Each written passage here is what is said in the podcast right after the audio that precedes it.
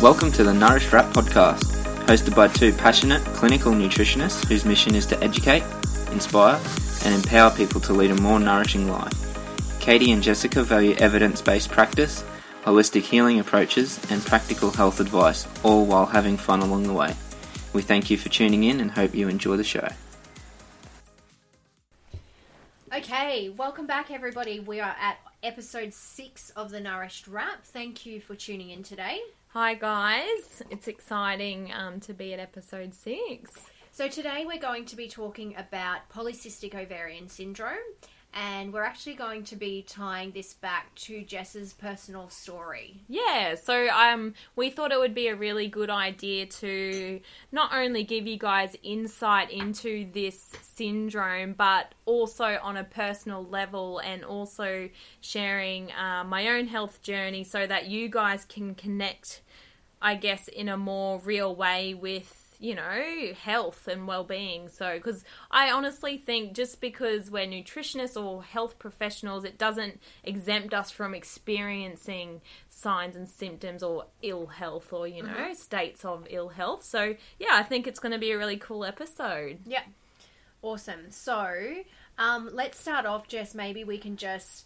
Um, there's probably people tuning in who have been diagnosed with PCOS and OS, and then other people who have no idea what we're talking Yeah, about. yeah, So polycystic ovarian syndrome is is a condition that affects well the estimates now are about 30% of women.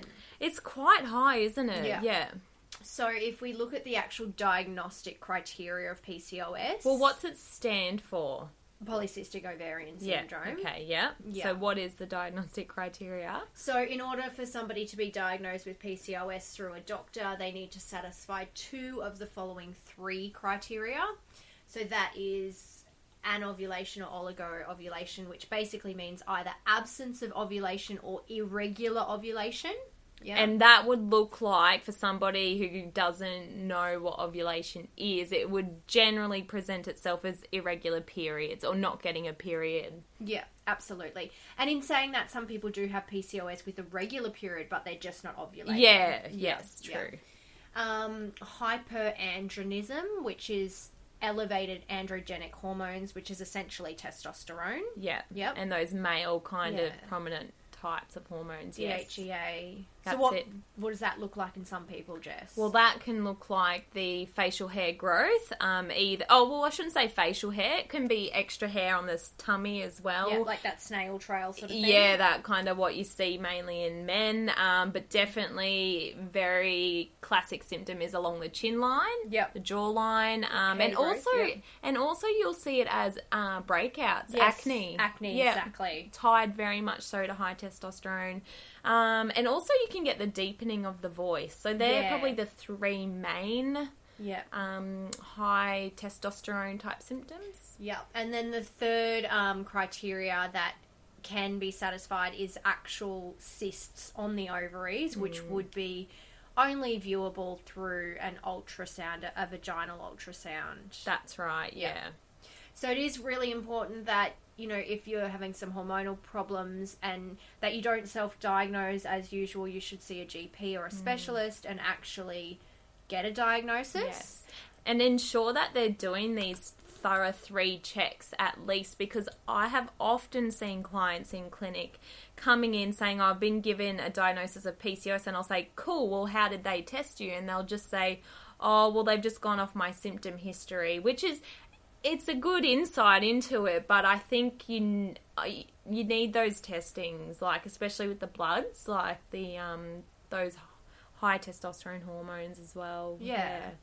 All right, so we're going to focus on some of the nutritional considerations because PCOS is one of those conditions that you know can be so well managed Yeah. um, with with diet. especially with diet. Yeah. Yeah. So let's start, Jess. Maybe you could tell the listeners when you were first diagnosed. Yeah. Okay. Well, my own kind of health journey, I guess. Um, probably after I finished grade 12, I was on the pill on and off for a few years. And just in between that time, I just seemed to lost my cycle. Every time I come off the pill, I wouldn't get it. And then when I'd go back on the pill to regulate it. And then eventually I just thought, no, enough's enough. I need to get to this underlying cause. So they did some further investigations, did the ultrasound. Um, did my bloods for the hydro, um, for the androgens and found I had cysts on the ultrasound. I didn't have high levels of those hormones in my blood, but I satisf- satisfied the diagnosis because I had uh, irregular cycle. So Yeah. two of those criteria were met. And um, so I was probably about 21 at that time. Um, and then that's when I really turned to nutrition and health and what got me to where I am today, essentially. Uh, yeah, so, but since then, um, So I met you Yeah, in clinic in clinic, a couple of years ago. yeah. So I'm I'm currently 26, turning 27. So I met Katie. I was probably 24. Yeah. And um, I actually started seeing Katie in the student clinic to just help. Uh, Because we used to treat each other. yeah, fun times. Um, but it was really just to kind of really get on top of things because I was doing everything by the book. So I was eating right, I was, you know, moving my body, I was trying to manage my stress, and I just thought, right, Katie, what can you do for me that is going to really knock this on the head? And Because at that point, you hadn't had a period. I hadn't had a period for five years at this point, Yeah. so I fully came off my um, the pill. I had no cycle for five years, mind you. Amongst all of this, I think the contributing factors to the PCOS label was that um, I struggled a lot with like I would say disordered eating in that I was very body image conscious and I was um, running ragged at the gym and exercising a lot and not eating enough. Um, I was also under a lot of stress with food, anxiety, like just in general. Um, Such a common picture in that very, age isn't now, it? Yeah. and I struggled a lot with it. And I think that was a major contributing factor. Just not only with PCOS, but hormones. You need a lot of nourishment. Yeah. Yeah, through mentally, physically, and what you put in your mouth. It's just all about nourishment. So that's I think what got me to the, at that point not having one for five years. Um, and it's funny. I'll just bring up as well that even though I was doing all the right things, it wasn't in the right way. If that makes sense. Like um, I was eating correctly, but I was so rigid about it Yeah, that it was just- causing yeah, stress. yeah. yeah. Yeah, because when we first we I think one of the first things I sort of we sort of talked about was like let's maybe bring in some other food groups That's right. see how you feel and did we add some extra like Carbs. low yeah like low GI carbs yeah, as well that's right. Because I was very much on this paleo bandwagon as well. So I ha- wasn't eating very many carb, like grainy carbs. I was eating vegetable based carbs, but um, yeah. And then we did look at introducing some more of that, and also being okay with it because I was still, while I had come a long way with everything, that was still unfortunately it's something that I'm going to have to live with as a bit of a foundational thing because that's, you know, my past. So, you know, um, it can get triggered very easily. So, when Katie suggested to add in those more carbs, I was a little bit like, all right, if I'm going to do this, I have to do it kindly because otherwise it's just going to be counterproductive. And it worked really well, hey. And we ended up doing um, a salivary hormone test as well, Yeah. which we can do through functional labs we have access to. And um, what did that show? I think it showed re- from memory really really high testosterone Yeah. levels Yeah. um and that was when we moved that was that really helped us to to sort of select appropriate supplementation Yes. for you which we might talk about I think further was. Yeah. like in a second Yeah. um but i mean the work that like obviously you you had done a lot of work mentally and oh, yeah. re- reducing some of the stress before we started seeing each other but what happened after you made the changes Yeah, so um, I made the changes with Katie, um, started to be a bit more uh, relaxed with myself and my movement and, and things like that. And then I got a period. Yeah. After five years, I got a period. So that was, it's probably one of the like top five favorite moments of my life. It was pretty special. Um, so yeah, um, we did the test though. I did the test, and then the next day I got the period. So we were kind of like, mm, well, would we find anything on these test results? And we did. There was Yeah. still high testosterone. So Katie then looked into this further um, through the research, and this is where specific nutritional supplementation really came into play. Yeah. Um, and what did we end up finding? So, I mean, there's some really good nutritional supplementation with research out there for PCOS, and this is not an invitation to self prescribe or anything, but some of the key um, supplements and what we used with you, Jess, was we used, um, you know, various dosage um, concentrations of inositol. Yes. And why is inos- inositol so indicated in PCOS or so successful? Well, because one of the major characteristics of PCOS is insulin resistance. That Yeah. they actually um, say that it is diabetes of the ovaries, Yeah. essentially. Yeah, Exactly. And there's a lot of insulin receptors in our reproductive organs. So, you know, it's one of those things where we don't fully understand whether, you know, the abs like whether the insulin resistance is the driver or a causative factor. Yeah. But we know that if we can improve insulin resistance, we can improve things like ovulation and um, period regulation and that sort of thing. So inositol is heavily, heavily supported in research for helping to improve insulin sensitivity to Yes. the cells. So that will also help with blood sugar regulation, and you know, inositol is also a very good supplement for diabetics. Yes. Yeah. Yeah. So we we sort of dose that up. Started you on a lower dose, and then worked you up to something that was tolerable. That's right. Yeah. Um, we also did. Did we do any NAC with you? I didn't do NAC with you, but um, after like the semester broke up, I did start taking NAC, which is N-acetylcysteine. It is actually an amino acid, but it's very it's good for a lot of different things, Yes. isn't it? And it's a very safe nutrient. But there was excellent research with inositol and NAC together, Yeah. um, working really well at the results in the we'll link the um the research in the show notes too but the results with the research was that these women were diagnosed with PCOS and having irregular cycles were regulating their cycles on inositol Yeah. and NAC. Yeah. Yeah, so it didn't mention much about diet in these studies, which I think is always foundational. And we did that, Katie, you and I, didn't we? Like, I was already at a good place with my Yes. nutrition. So Katie was refining things, I think, with the nutritional supplementation. Yeah, I think we probably. It was funny. I, I think we probably relaxed your diet a bit Yeah, more, which is interesting. Yeah. but then we kind of got a little bit more specific about the supplementation. Yeah. Um, so stress levels probably came down a bit. Yeah. The nourishment probably went up a little bit, and then we had, you know, some insulin sensitizing um, things in there, and there was something else we did. I can't. What it was a what supplement? I know it was an Orthoplex one. Um, Did we? I can't.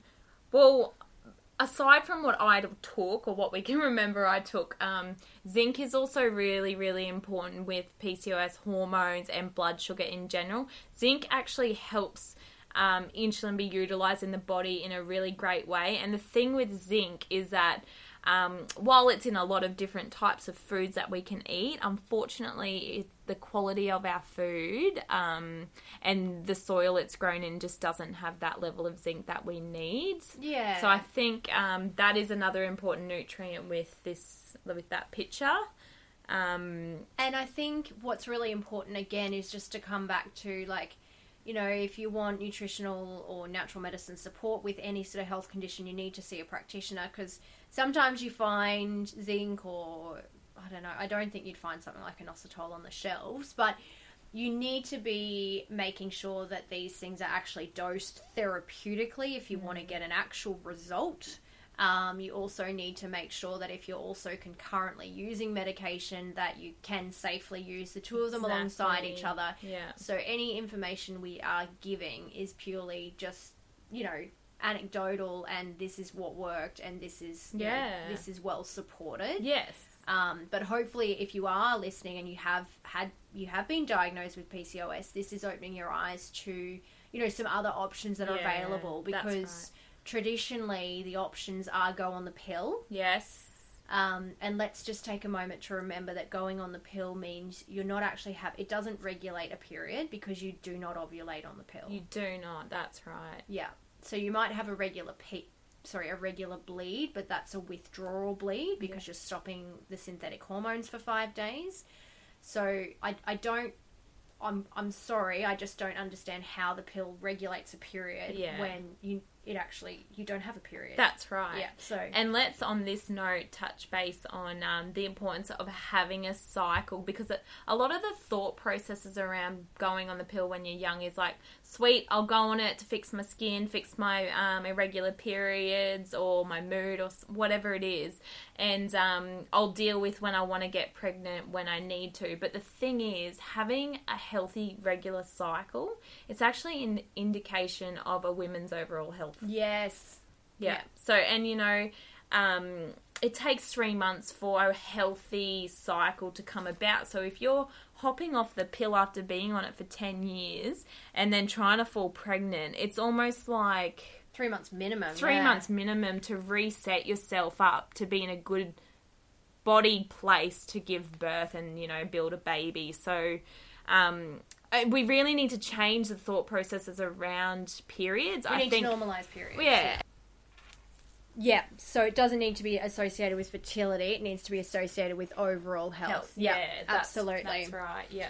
Okay, so um, I think Jess, we should go back to just for the benefit of our listeners. Let's talk about food again. Yeah, I agree. Yeah. So you know, we talked about your journey, but let's look at some of the like the fundamental dietary principles, the broad principles that can generally be applied to most most people who have PCOS. So Yeah.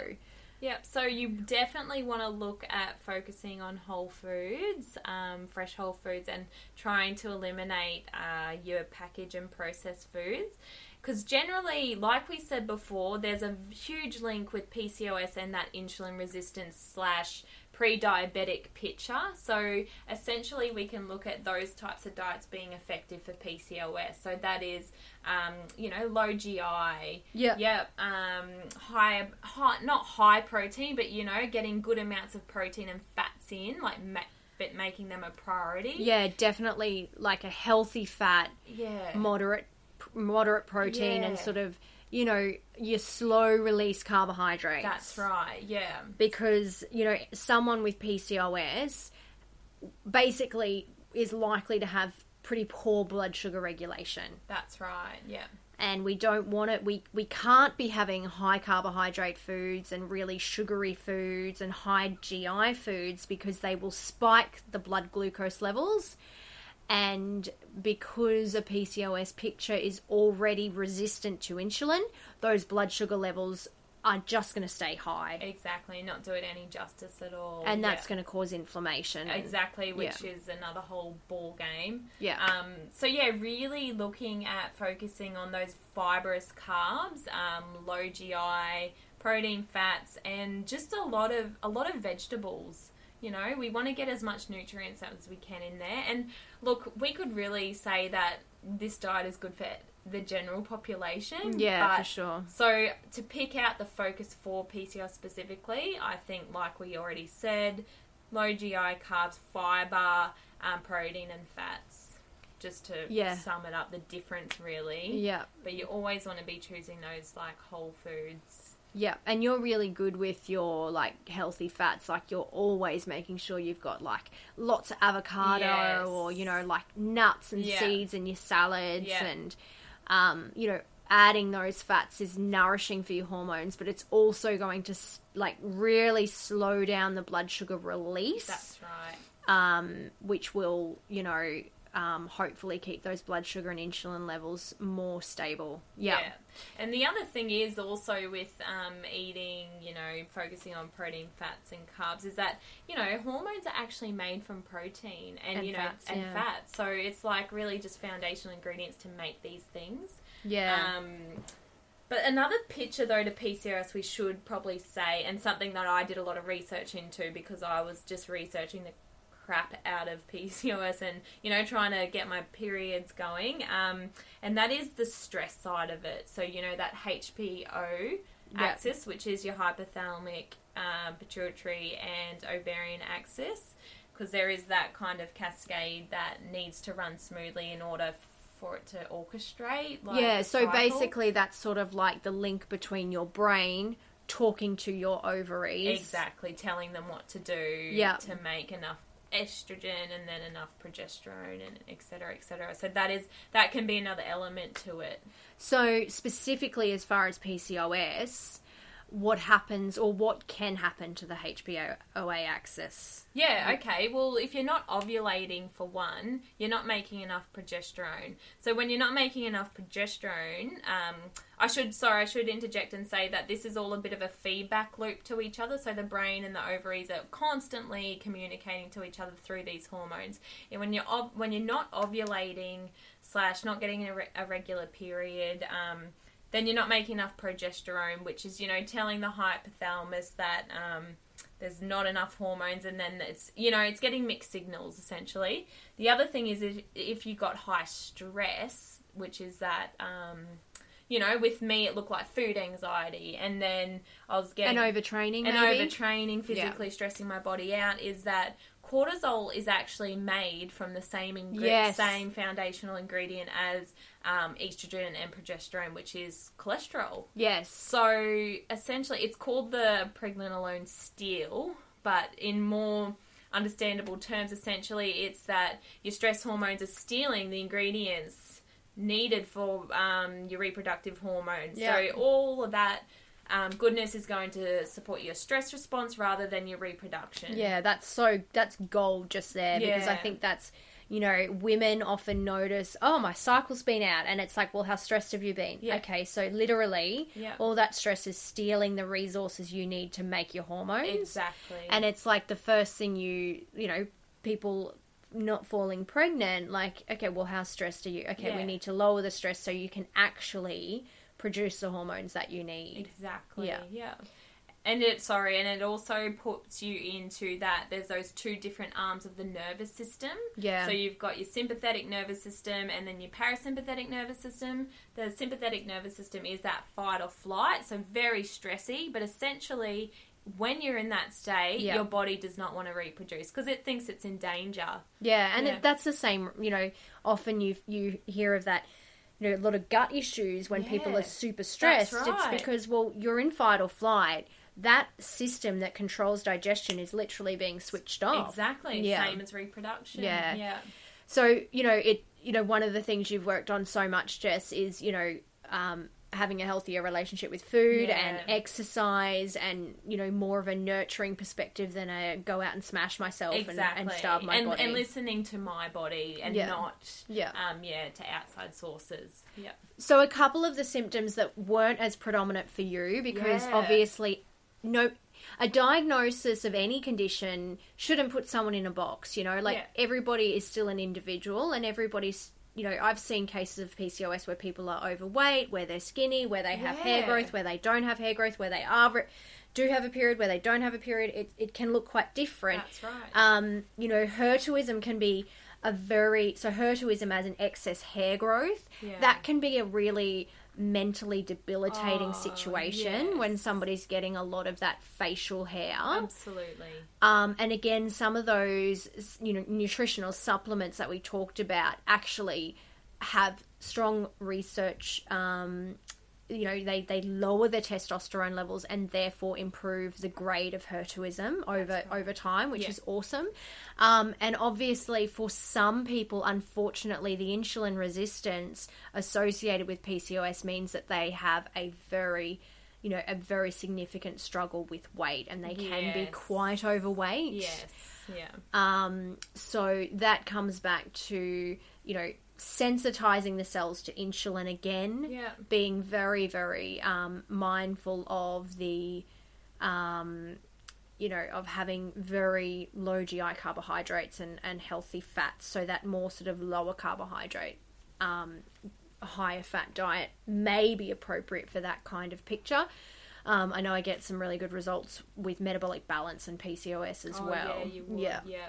So yeah, so it can look different for Yeah. everybody, but at the end of the day, it's not a death sentence. Absolutely not. Yeah. Yeah. And I'm living proof of that. Like and and you know, it's another thing to remember if you've got it or if you've got any health condition, like Katie said, it's not a death sentence, but it's something that you need to take responsibility for, you Yeah. know? Yeah. And just be patient with it. That's mo- that was the biggest takeaway for me. Yeah. um, I guess in conclusion, I'll tell you where I'm at now is that, um, you know, so I got my first period with Katie after five years. Yeah. And, and then I was getting one every three months, and that's kind of how it's just been lately. Um, it's, look, it's not 100% textbook perfect, but I'm working, it's working towards that. So, you yeah, know. which is awesome. And I've certainly had, you know, a number of friends that I've sort of helped that have had PCOS and whatnot. And,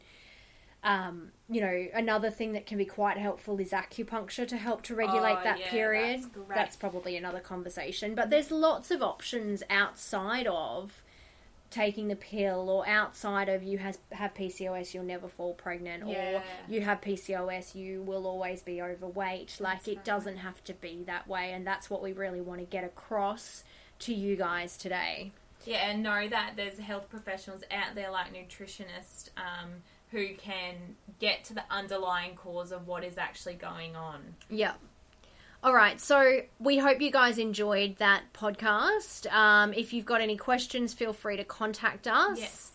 Um, we'll be back in a fortnight's time. Yeah, we're going to be talking about um, nutrition for pregnancy for something a little bit different. And we're just going to close with our reminder of our five key values here at the Nourished Wrap. So, those being Uh, we want to move every day in an enjoyable way. We want to eat whole foods most of the time. We want to sleep well, switch off for a few minutes every single day, and tune into your own body. cool. Thanks for joining us, guys. Um, have a great fortnight. Bye.